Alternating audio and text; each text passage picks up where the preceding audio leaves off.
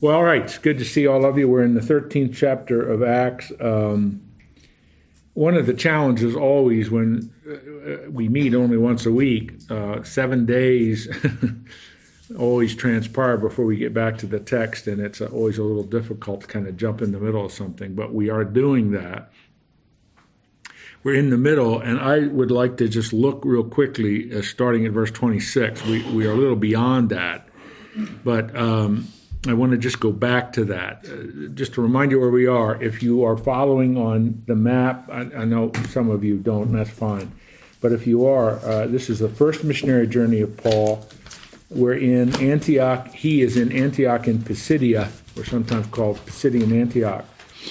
But that's just to give you the geography. And he, um, as he, his pattern always was, uh, when he goes into a city, the very first place he goes is to a synagogue, which he did. And here they had invited him after they read from the uh, scriptures, the law and the prophets, it says, Do you have a word of encouragement for us? Well, that's like asking Paul to, you know, lay it all out, and he did. And he gives a masterful, this is the first recorded full length sermon of Paul, um, a masterful review of the history of Israel. And where he is in verse 26, and again, I'm not going to review all of the, the material before that, but he is a very quick, very, very quick review of Israel's history. And why did he do that? To show the faithfulness of God in keeping his covenant promise to them. Then in verse 26, he zeroes in on Jesus, the Christ, the Messiah. And as he establishes those, those who executed Jesus or called for his execution, they rejected the message of this salvation they, because they did not recognize him nor understand the utterances of the prophets, which are read every Sabbath, fulfilled them by condemning him. Verse 27. Now, again, we covered that last week, but just look at that again, despite everything the prophets had said despite every single prophecy, which every day is read in the Sabbath. So every week they would hear these texts read, they still rejected him. And though they found him not worthy of death, they asked Pilate to have him executed. And when they had carried out all that was written of him, again, notice that language, when they had carried out all that was written of him, meaning even as they are acting, they are fulfilling prophecy which again, that's the whole point Paul is trying to make. That key word fulfilled, that Jesus fulfilled. And even the members of the Sanhedrin and all those that were complicit in the execution of Jesus, they are in effect part of what is occurring as the prophecies of the Old Testament were fulfilled in Christ. They took him down from the tree, laid him in a tomb, but God raised him from the dead. And for many days he appeared to those who had come up with him from Galilee to Jerusalem, who are now his witnesses to the people. And I want to emphasize that again. That word witnesses is an important word in the New Testament. It's used quite a bit in the old uh, in the uh, gospel accounts, and it's used in the book of Acts and several times in the Apostle Paul's writings. Actually, I think in Hebrews too. Why? Because it's it's eye eyewitness people were actually there and they're telling the story directly as they saw it. Okay, this is an historical event. This isn't made up. This isn't a myth. This isn't a legend. This is an historical event with witnesses. And uh, man, I know you, you probably said, "Well, sure it is," but you don't ha- you don't understand how important this is, because in the first century, in the first century, to be someone teaching a resurrection was a silly thing because they didn't believe in the resurrection. They, they didn't believe in that idea, that idea of a bodily, physical, literal resurrection. And Paul says there are witnesses to this. As I think we talked last week, in the Bible, and there probably were more than this, but in the Bible, there are 10 recorded uh, places where Jesus appeared after he was uh, resurrected. And if you count up all of the people that he saw, the estimate is it was nearly 10,000 people. So it's just what it's saying is this is not a myth. This isn't a legend. This is an historical event with witnesses. And again, that's the reason. And Paul does that here, and it, it is throughout the Old uh, the New Testament and the Gospels particularly. We're witnesses to this event. And he says, Now we bring verse 32, you the good news that what God promised to his to the fathers. What fathers? Abraham, Isaac, and Jacob. This has fulfilled to us, the children, by raising Jesus, as was written in second Psalm. Now, I want to get into that in a minute. But again, what this is so important for these Jewish people in Pisidian Antioch to hear that what God promised to Abraham, Isaac, and Jacob is fulfilled in Jesus. And it's that covenant, those covenant promises. And we, their children, the descendants of Abraham, Isaac, and Jacob, we have seen it fulfilled in our lifetime. Now, Paul does one more thing, and he's going to cite three Old Testament texts starting in this verse where I just left off verse 33. But just let me stop for a minute. Uh, we're kind of about where I wanted to start today, but is, is everybody with not so much me, but what Paul is doing in this sermon? Because you, you must remember, he is preaching this to Jews. And for them to hear that Messiah has come and that he's been raised from the dead, and we are the witnesses of this truth, was an extraordinary claim for them. So he does one, yeah, Woody. I was just going to say, uh, uh, we talked about it before, but it simply didn't come like they thought he was going to come. He was he wasn't recognized as Jesus. By many, that's right. And uh, in fairness to the, those that that uh, didn't believe, uh, it just wasn't what they expected. But that does not uh, excuse them for their rejection of Jesus because of what Paul is saying here. I'm trying to show you that these Old Testament prophecies, not only that he's going to be a king who will set up his own kingdom, but the prophecies that say he's going to die for his people, he's going to be a substitute for their a substitution atonement for their sin, he's going to uh, redeem all of those. Pro- that's what they had set aside and ignored. And that's why what he's doing here is he's going to quote the Old Testament text that direct them to that mission of Messiah.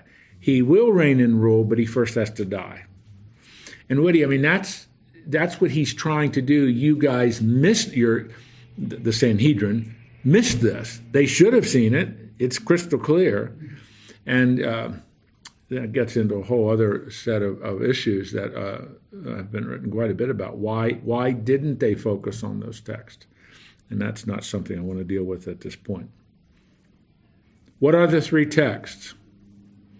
And I don't. Most of your translations, I think, have they indent this so that you see they're quoting from the Old Testament.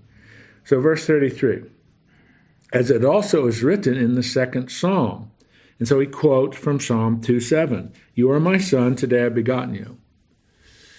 Now, this is that's the second psalm is really an important psalm in the uh, in the collection of, of the psalms. Are 150 of them, but it is first written by King David on the day he's coronated as king. And what we see in that text and how it is applied in the New Testament, Peter quotes from it extensively in his Pentecost sermon. This not only applies to King David on his coronation, it applies to Messiah on his coronation. And his coronation is associated with his resurrection. So the Father says, You are my son, today I've begotten you. Paul quotes that in Romans chapter 1. So I'm sure they did this in your text, your quotation, they capitalized son, because who is that?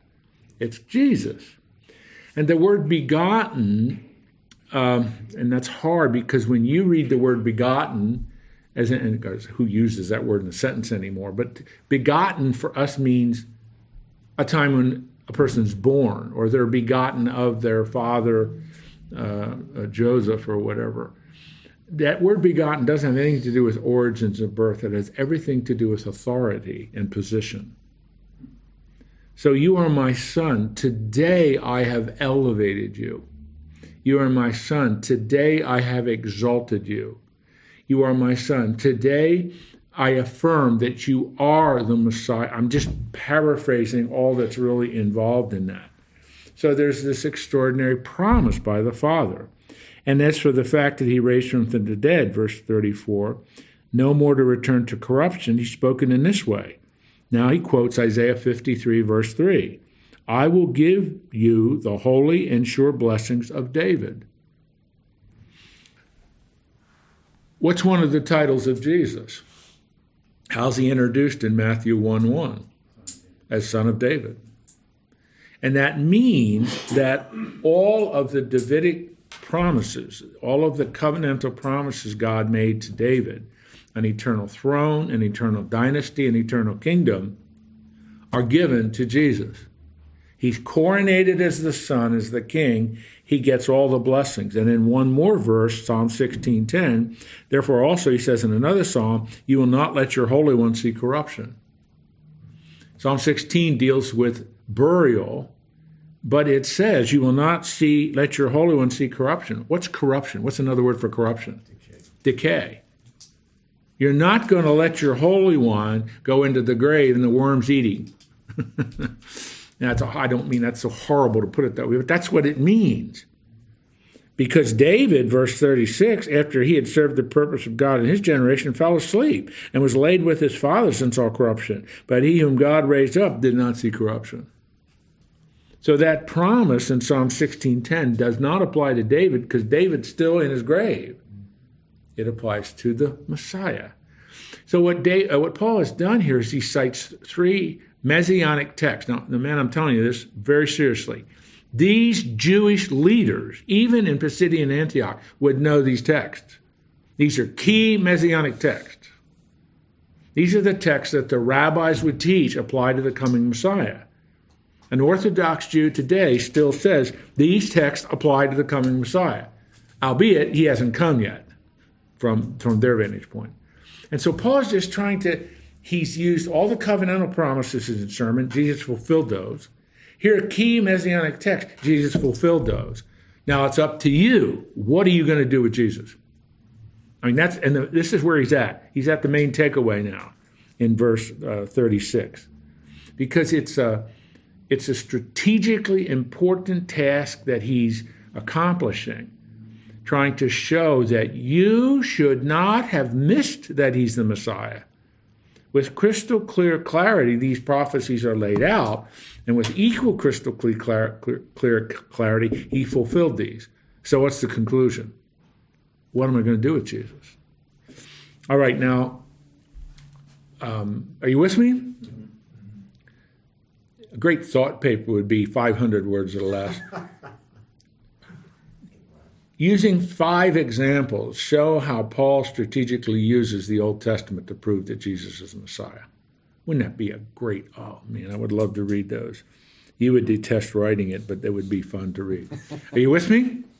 Yeah. Up until that point, we will. Oh, yeah, well, you never listen to what I say in that area anyway. So. I, I have a question for you. You know, here uh, in the Pentateuch, how many uh, prophecies regarding Christ uh, are made because the, the Jewish people tend to focus, even today, right, on the Pentateuch, the five first five books of the Bible. And yet, collectively, how many are there, Jim? Just well, it isn't. Uh, I'm not sure I would agree with you that okay, they only focus because they do focus a great deal on the prophets, major prophets and minor prophets. And if you include all the Old Testament, there are 376 prophecies of Jesus' first advent, about the Messiah's first advent. That they study. Yeah, that are in the in the well, whether they study them all or not, I don't know, but they're there. Yeah. And even Jewish rabbis uh, that believe Messiah hasn't come yet, uh, they will say that the prophecies are there of what is going. Do you might even remember? Do you remember when uh, it's in the Christmas story when the Magi show up in Jerusalem? and they come into Herod's court and they say, We're here to worship he who's born king of the Jews, which really unsettles Herod. And when they leave, you know what Herod does? He calls his advisors and says, Where does the Old Testament say the Messiah is going to be born? And what do they do? They quote from Micah 5 2. He'll be born in Bethlehem. And Bethlehem's five miles from Jerusalem. What is amazing is that nobody went down to check out the story. Here's the prophecy. He's going to be born in Bethlehem. These guys are coming from the east to worship him, born King of the Jews. And they don't make that five mile trip just to check out and see is there somebody down there in Bethlehem, a few miles outside of our city. And it's just, it's an amazing prophecy. That is the right prophecy, but they don't connect the dots. It's just, it's, it's an amazing evidence of the, of the unwillingness to believe that this baby five miles south that everybody is coming to worship is the Messiah of Israel. Just a little maybe on the subject, but what is the belief of the Orthodox Jew after death? Uh, I, I heard a comment after this incident of the synagogue shooting, that one son of that couple said, well, they are back together again now. Well, Larry, if you're asking, uh, does an Orthodox Jew believe in a resurrection and an afterlife? Is that another way of asking the question? The answer is yes. There is now. They do. They do believe that, absolutely. The resurrection is taught in the Old Testament. I I mean, not as directly as in, in 1 Corinthians 15, for example, uh, where Paul has a long discourse on it. But it is taught there, and they uh, they adhere to a strong belief in the in the afterlife and in a resurrection. And they do believe. Um, well, I, I maybe I shouldn't go any further than that. So yes, they do. They do. All right. May I go on? Now the application of this starts in verse 38. Let it be known to you, therefore, brothers, that through this man, who's the man? Jesus. Forgiveness of sin is proclaimed to you. Verse 39, and by him. Now, I really want you to pay attention to this verse. Everyone who believes is freed from everything from which you could not be freed by the law of Moses. I wish I had, there isn't a board here. I wish I had a board here. Um, do all of your translations translate that everyone who believes is freed? Do they all translate that freed? Is that what NIV have freed? NIV has justified. Ah, they do, really? That's amazing. I can hardly believe that. Because the NIV is never that good. The word that's translated, I'm reading from the ESV, the word that's translated freed, now this is why if I had a board, I'd write it up there. And it isn't that important, but the Greek word is dikaiao. And I know that you, you say, okay, good, so what? But that word is normally translated justified. That's why I'm really, you know, the NIV usually is trying to find a dynamic equivalent, but they, they've nailed it here. That should be justified.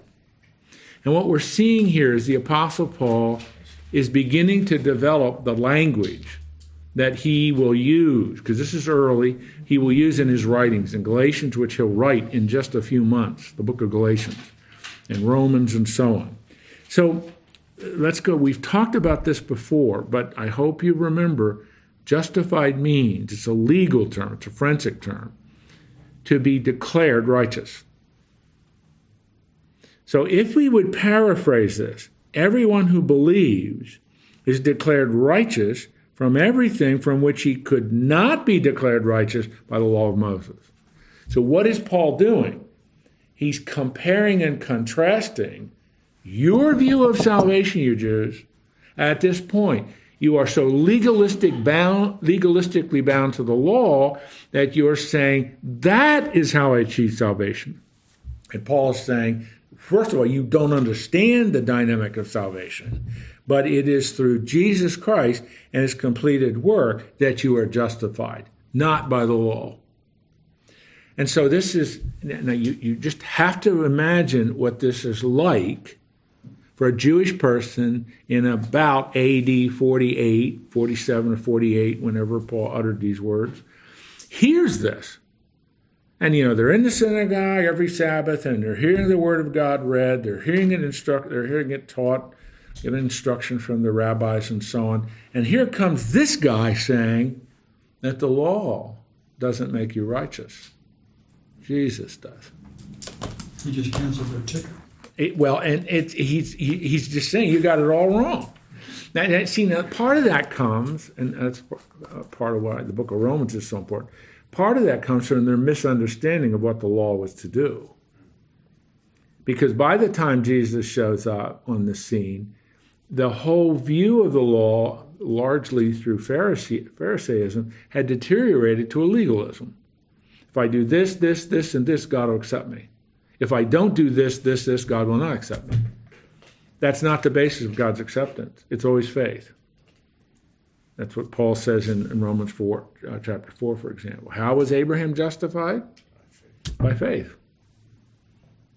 I mean, it's just, it's, it's, it would be shocking for them to hear somebody say that, but the logic of everything he's been talking about up to this point leads to that. Jesus' death, burial, and resurrection was a miraculous, life changing, historic threshold that was crossed, and all that to accomplish one thing give you an opportunity to be justified, saved, declared righteous, made new, or whatever you want to say. You know, when, when I read that, it looks like, well, there were just a few holes in the law of Moses. There are a few things that, you know, this is gonna cover.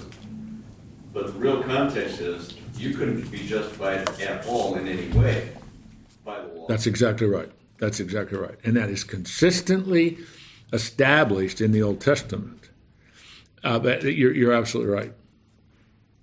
It's a misunderstanding of what the law was supposed to. The law was to enable the Jewish person to walk with God.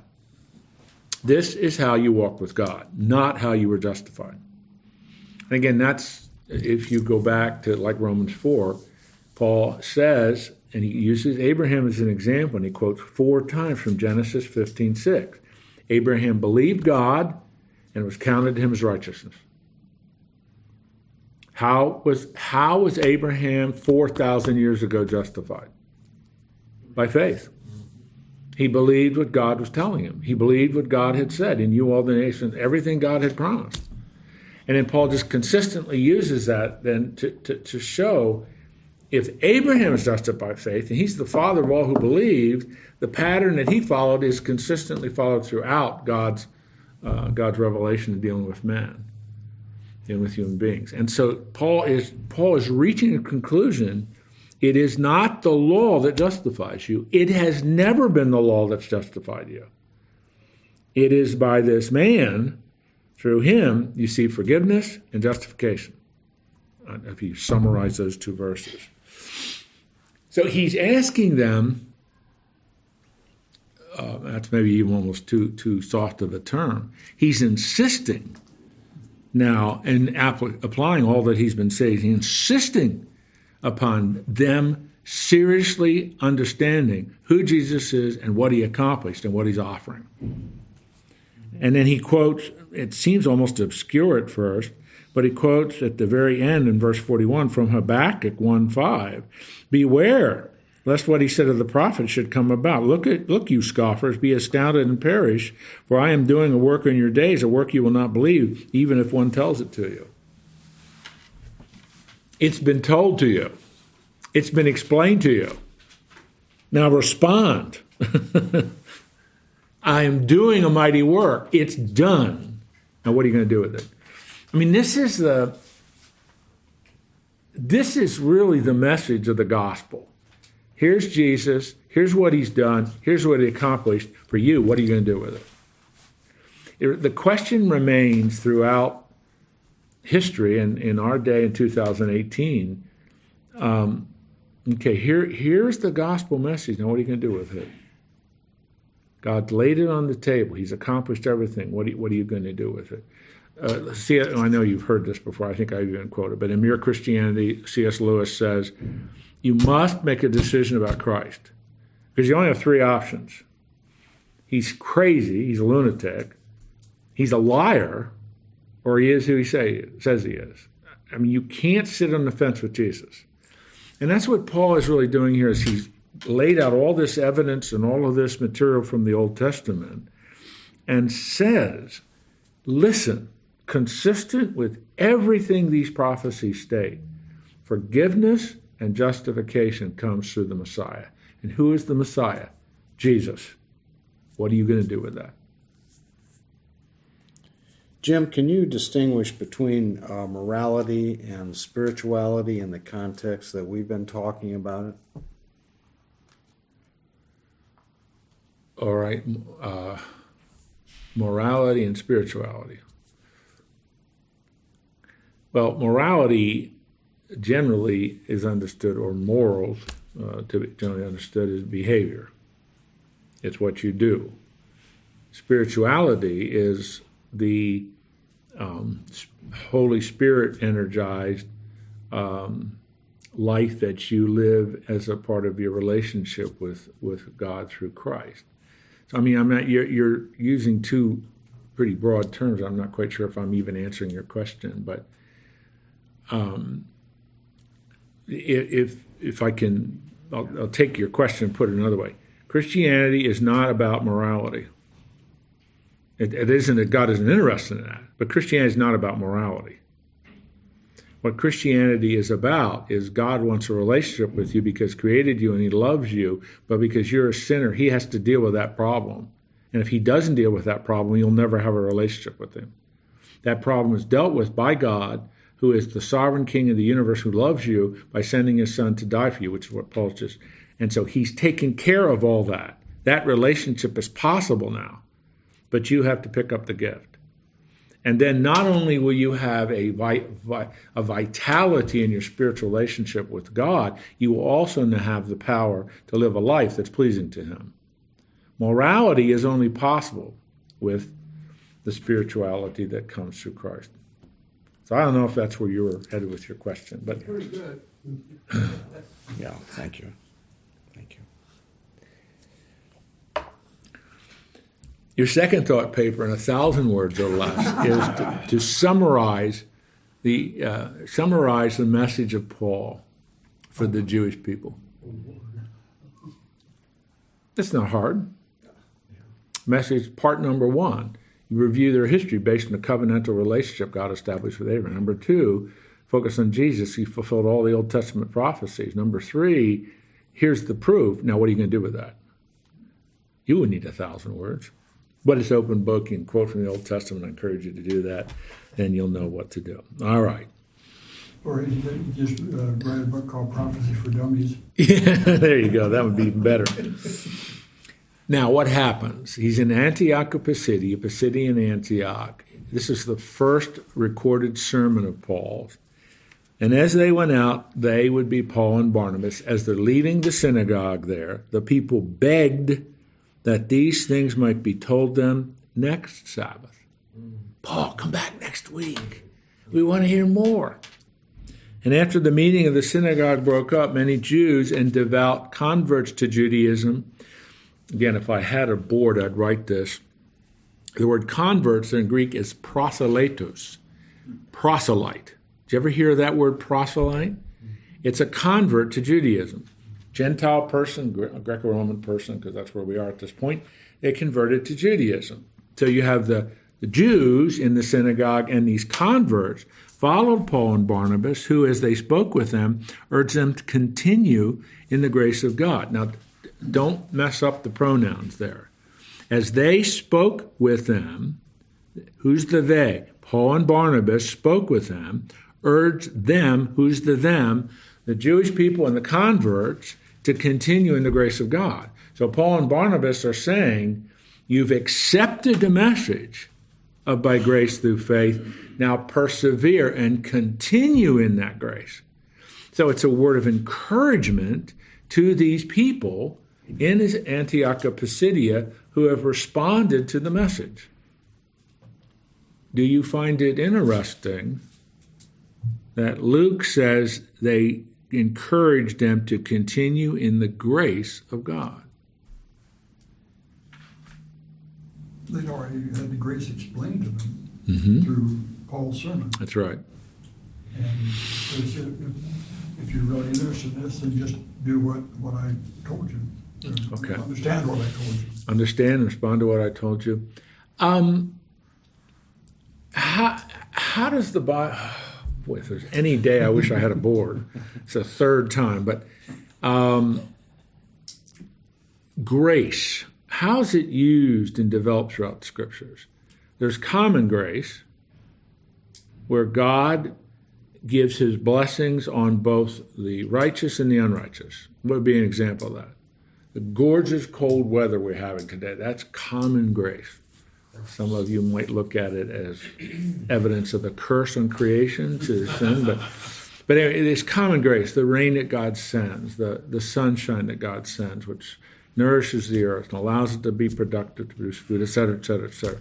That God doesn't set when it rains, it just doesn't rain in my little piece of land 774 or the cul-de-sac. It it rains all over the place. My Buddhist neighbor, my atheist neighbor, my my Eastern Orthodox neighbor. I mean, it, because God does not discriminate. But saving grace is what Paul has just declared to them. Then there's sustaining grace.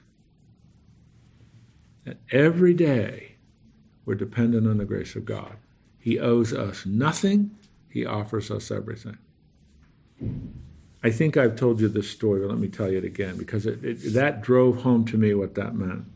Many, many years ago, um, when I was ordained and on staff at a church back in Pennsylvania, my home church. But anyway, it came time for me to say communion, to lead communion. It was the first time I'd ever done that. I was a young guy and all that. Now, you have to understand something back when the earth's crust was still hardening that long ago. In communion, they used real glasses when I was a young adult. And I mean, uh, I don't know if you know what I'm talking about. Today it's the plastic ones and so on. But, huh? Those little cubette things. Yeah, I mean, and, and when you then you have these containers that were pretty big and, and, and pretty wide, um, you fill them with the, the juice and all that stuff. They're heavy. And so I, this is what I'm thinking about. I'm standing because the, the way the church was, the, the pet was a large church. One part of the staff would go in this way, one part of the staff would meet down in the center and sit for the service. So I was here on, if you're facing the, the front, I would be on this side, the left side or right side, depending on your position. And I, I must have been visibly, visibly shaking.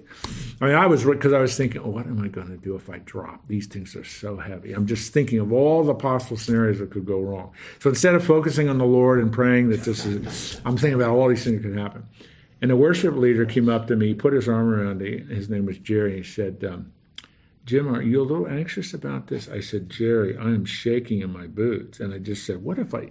And he, all he, he just stopped. He put his hand on my mouth and said, well, I suppose God's grace is sufficient for that too.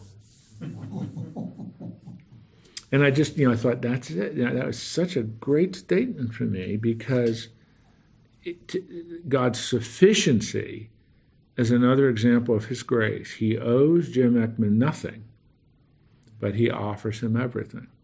And I just used my name because that story's about me. You could put any one of your names in there that, that God sustains us by his grace. And that's what they're saying to these guys. Continue in the grace of God. You accepted and embraced the grace of God by faith in Christ. Now continue in that. C.S. Lewis says, You come to Christ and you learn dependence on him, you become a joyous beggar. That's that's what it means to live by the grace of God, a joyous beggar. You know your need for daily dependence, and you're happy about that because you know what happens when you try to be in control. So it's a powerful way to think about his, and Luke captures it in one phrase continue in the grace of God. Now, the next Sabbath, this is, this is, is important. The next would be a week later almost the whole city gathered to hear the word of the Lord. Now, Pisidian Antioch isn't like you know Rome or Athens; it wasn't that big of it. But so you're talking about hundreds, definitely, perhaps a few thousand. But when the Jews saw the crowds, now Luke does what John does. When he says that this is an anti-Semitic statement, he's mainly talking about the leadership saw the crowd, they were filled with jealousy. Why would the Jewish leaders in the synagogue be jealous? They wanted to maintain their own power Yeah. and control Yeah. over people. And if everybody accepts the message that Jesus is the Messiah and that everything's changed, they're going to be out of a job. They're going to be out of a position. And they began to contradict what Paul was saying by reviling him. What's another word for reviling? Slandering. Slandering, mocking. It's a very strong word. But I love But Paul and Barnabas spoke out boldly. It was necessary that the word of God be spoken first to you. Who's the you? To the Jewish people. Since you thrust it aside and judge yourselves unworthy of eternal life, you leaders, we're turning to the Gentiles. And that's something that'll happen a couple of times. And then he quotes, this is quite extraordinary here.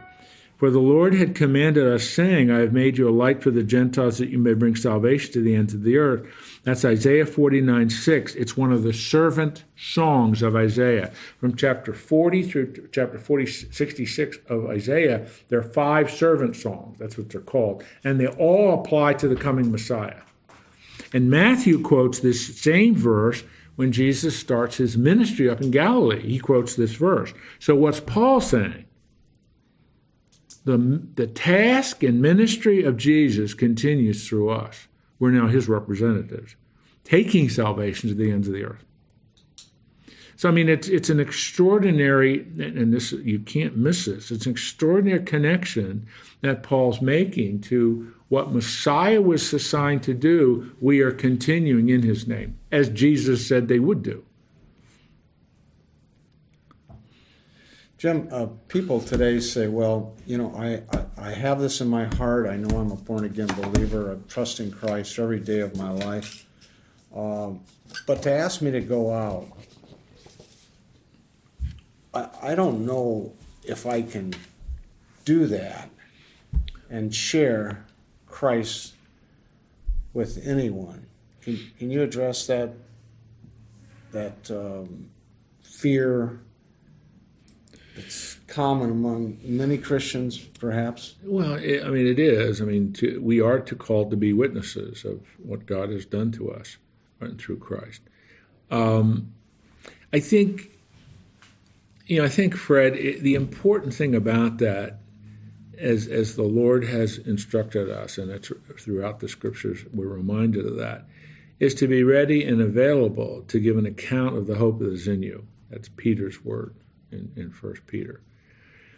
Um, it can be understood and applied in a person's life as aggressively going to your next door neighbor, banging on the door with your Bible in hand and saying, or it could be simply, Lord, I'm available. Um, I would like to talk to my neighbor about Christ because I know he or she does not know the Lord, or whatever the scenario might be. Um, Lord, give me the right opportunity to do that. I mean, it's people. It depends on your temperament, and your personality, how you want to do it. But there's that willingness, and I. This is not an original thought with me, but I, I love it, so I'm going to borrow it. It's that willingness to be available to the Lord. In in in terms of just being the witness of what God has done, being available. It doesn't necessarily mean you're going to become a missionary. Not everybody's called in that way or you're going to be very aggressive. Uh, some people are comfortable with doing that, but you want to be a good witness, both in how you live and in what you say. There again, I think that's a dependence on the grace of God of how you're going to go about doing that. So th- that fear has to be overcome by the faith and trust in the Lord that we have, and by a, a recognition that that is just something that He wants me to be available. Uh, Erwin McManus, in one of his books, talks about the divine appointments of God in our lives. And I think uh, that's a good way for just uh, for us to think about that. Always be available for divine appointments. And we can rest in Him, Mm-hmm. knowing He is faithful to lead us to those situations and to give us the words. or That's right. Give us the acts right. or whatever we need to do. That's exactly and, right. and it's not really dependent on us, it's dependent upon how He leads us. Is, is that? That's exactly right. And I mean, it's it's just I, that's why I, I I just love that. And again, it's not original with me. I love that word available. Lord, I'm available. You you have you have someone in some situation that you would like me to share with them, to come alongside, to give them the message of the gospel, I'm willing to do that. Um, could be on an elevator. It could be at a Starbucks coffee when a young barista is messing up. Just absolutely, uh, that was happened to me three days ago. She's young. She has no idea what she's doing, and the trainer was in the other room, and she was so flustered. She made four mistakes, and she still didn't get it right. So you know, what do you say to some young person like that? You idiot! What are you doing working here? Go find another job, or just kidding. And we're going to skip verse 48 because it's too theologically difficult. Here's the fourth opportunity where I sure wish I had a board. And when the Gentiles heard this, what? What Paul had just said as he quoted from Isaiah 49 6, they began rejoicing and glorifying the word of the Lord and as many as were appointed to eternal life believed.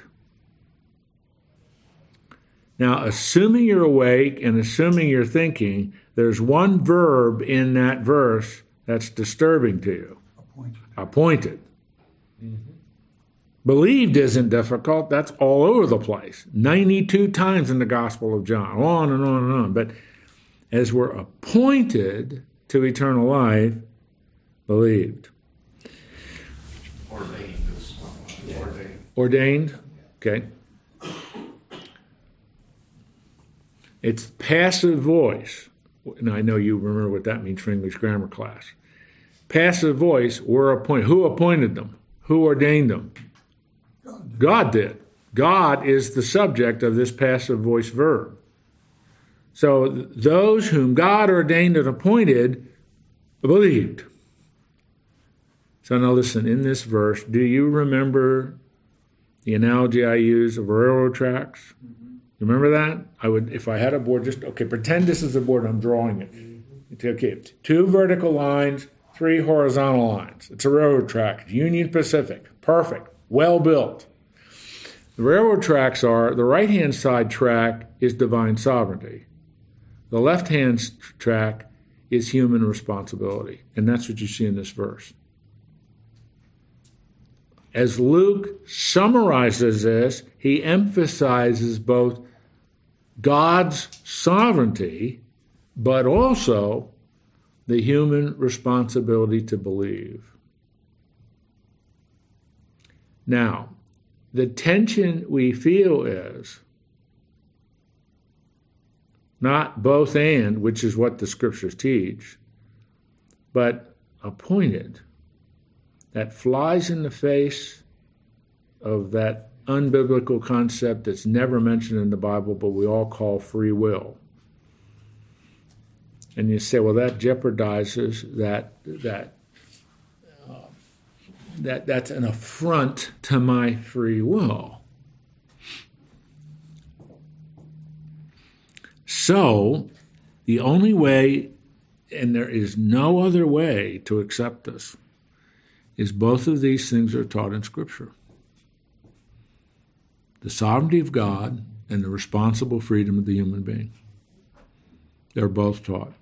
And if you can resolve the tension of those two, write a book about it, and you will have answered the question that rabbis in the Old Testament and since Jesus, New Testament scholars have been debating and writing books about for there are thousands and thousands and thousands of books in print trying to resolve these two things. What, what about the, from Jeremiah, that says, um, before you were, I knew you before you were formed in the womb. So that, that's implies selection. Yes, uh, God's clear sovereign choice of Jeremiah to be a prophet, and you're right. hmm What are you saying? That Jeremiah didn't, he was a robot, he was going to have to be whether he wanted to be or not. I'm just, I'm saying- kidding. I'm saying that there, the, the dependence of, of Esau would not fit this criteria. They potentially could if they, if they if they believed, but in general, they probably wouldn't. And, and then, and, um, the, he pointing out the, the, the, in the Abrahamic, uh, the covenant lineage. Yeah, yeah. the- the- Those are, those are the appointed, those are the selected people. Yeah. And he points out that the Jews were also selected, so, and I think even, even in the Old Testament, the Jews are, are noted as, as being uh, favored by God. That's right. The, the chosen of God, the elect of God. That's right. Now, again, I, I, that's why I was hoping to skip this verse or that the Lord would come and I wouldn't have to deal with it. But this is, you see this crop up again and again in the scriptures. This verse is affirming the sovereignty of God through the word appointed or ordained, however you, your translation has it. But it's also affirming the responsibility of the human being to believe. So you you have both of these things taught in this verse. And they're both true in this verse. And they're both true in life. And I cannot put that's why I like the railroad tracks. Because as you're walking on the railroad tracks, you know, just pretend that you're doing that, they always they'll always be parallel or if they're not parallel, the train will never be able to run. But they're always parallel up on the horizon. If you it's flat enough, you see the horizon with the train tracks. You see they seem to be coming together. But as long as you're walking, they're parallel. Both tracks are needed for the train to run. Both tracks are part of what God is doing. We are not robots or automatons or marionettes or any of those other things that you could say um, and yet God superintends every action to accomplish his purposes, which are foreordained. I can't put that together. The tension is always there. I, I, if you've heard me talk about this before, another example I use is in the upper room, a few hours before Jesus is going to be arrested. They're enjoying the Passover meal. Remember what he says? Tonight, one of you is going to betray me according to the scriptures. Which side of the railroad track is that? Sovereignty. Semicolon. But woe to that man. It would have been better if he were never born. Which side of the track is that? The left hand side. Judas chose will, willingly and uh, with accountability to betray Jesus. You and I don't applaud Jesus when we get them. Thanks, Jesus. Thank you, Judas, for what you did. You helped contribute to my redemption. What he did was a dastardly evil thing. He betrayed Jesus. And he's accountable for it. You know, you know what happened. He committed suicide and all that stuff that the text tells us. But what, what Jesus is saying there, he's, he's saying both of these things in this one prophetic event. A few hours from now, one of you is going to betray me. But that one of you that betrays me is accountable for that betrayal. Woe to that man. Woe is the word of judgment. So I just, that's all I'm going to say about that, unless you have a really, really, really important question, Bob. Rob. Didn't you have your hand up? Joel, Joel did. and- I, I, I'm thinking of uh, people thinking that this is an affront to their freedom. And I think we've come across this before, I certainly have had some discussions with others of, about the difference between freedom and license and where we get the word licentious. That's right. That's right. Well, yes. Uh, freedom does not mean license. That's that's absolutely correct. Yeah. Joel, did you have your? Well, I guess the, you know, one potential challenge or troubling thought is if it says that to all who were appointed for eternal life believe, does it stand that there were some that were not appointed?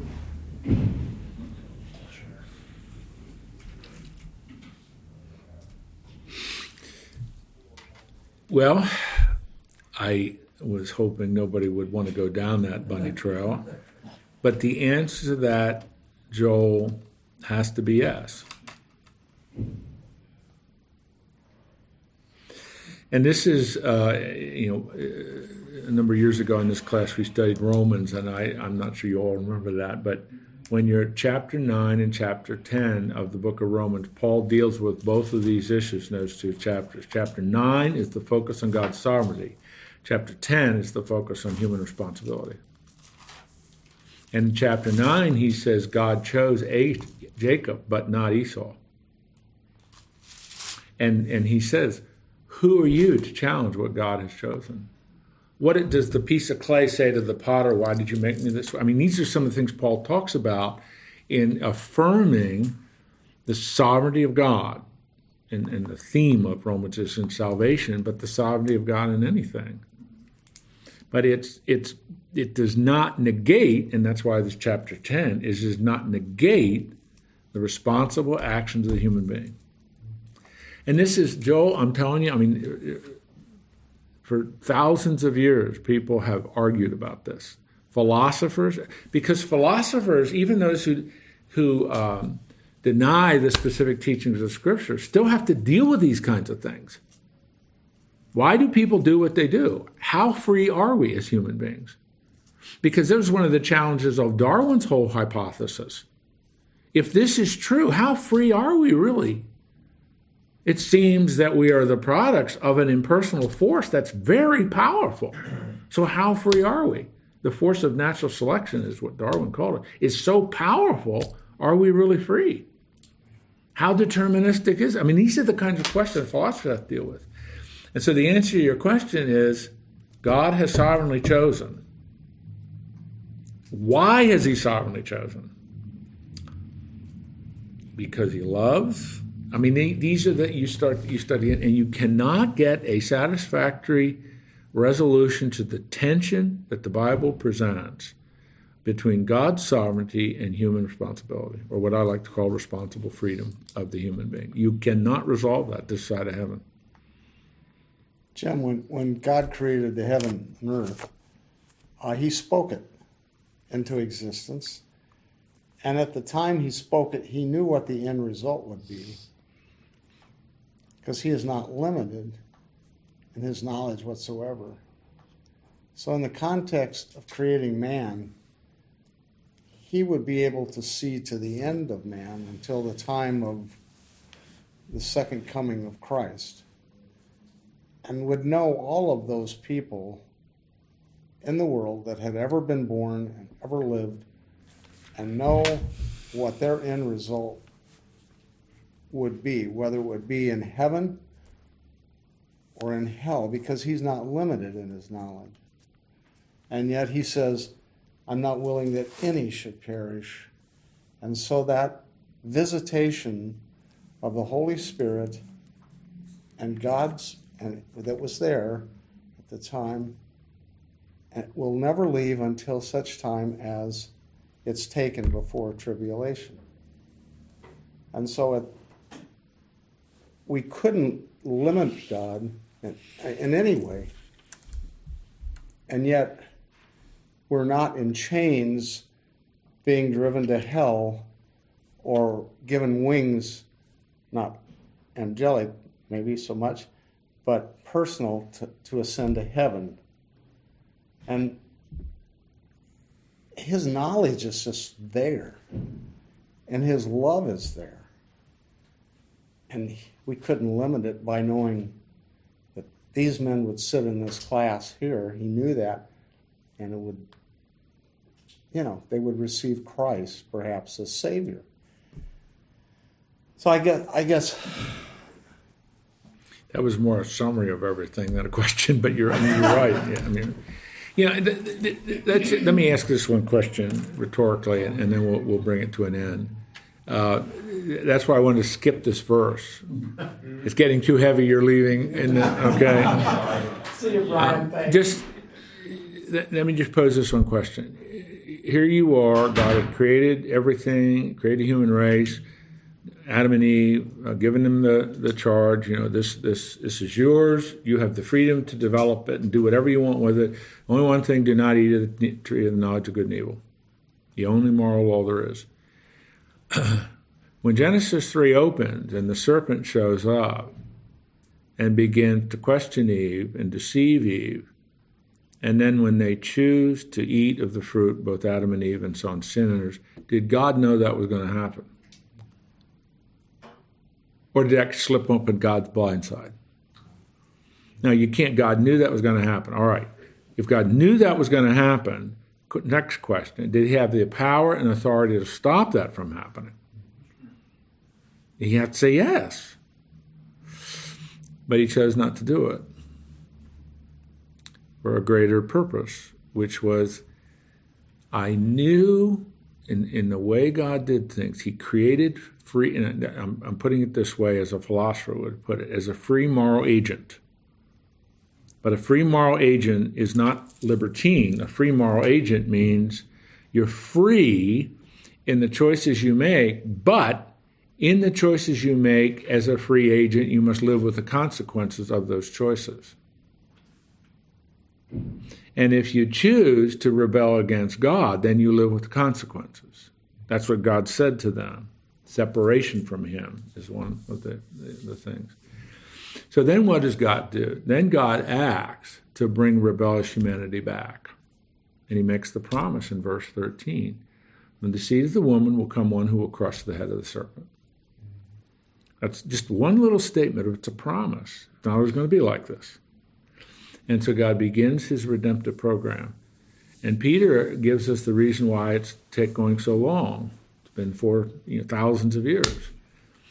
So God is, is continuing to delay the return of his son and closing out human history so that more will come to faith. More will come. I like to put it, increasing the population of heaven. So to me, and this is how the Bible presents it, focus on that. This is what God is doing to win humanity back. Don't get hung up singularly just on this question of sovereignty versus freedom. Because you're never going to resolve that. The philosophers, Schopenhauer, a great philosopher of an earlier century, tried to resolve this just as a philosopher. He couldn't do it. And he just threw up his hand and said, I can't I cannot resolve uh, the true understanding of philosopher what the freedom of the human race really means. I can't resolve, I can't make it work. And so for you and me, it's accepting that this tension is always going to exist and thanking God that you have made the decision to put your faith in His Son. Because that's all the difference in the world.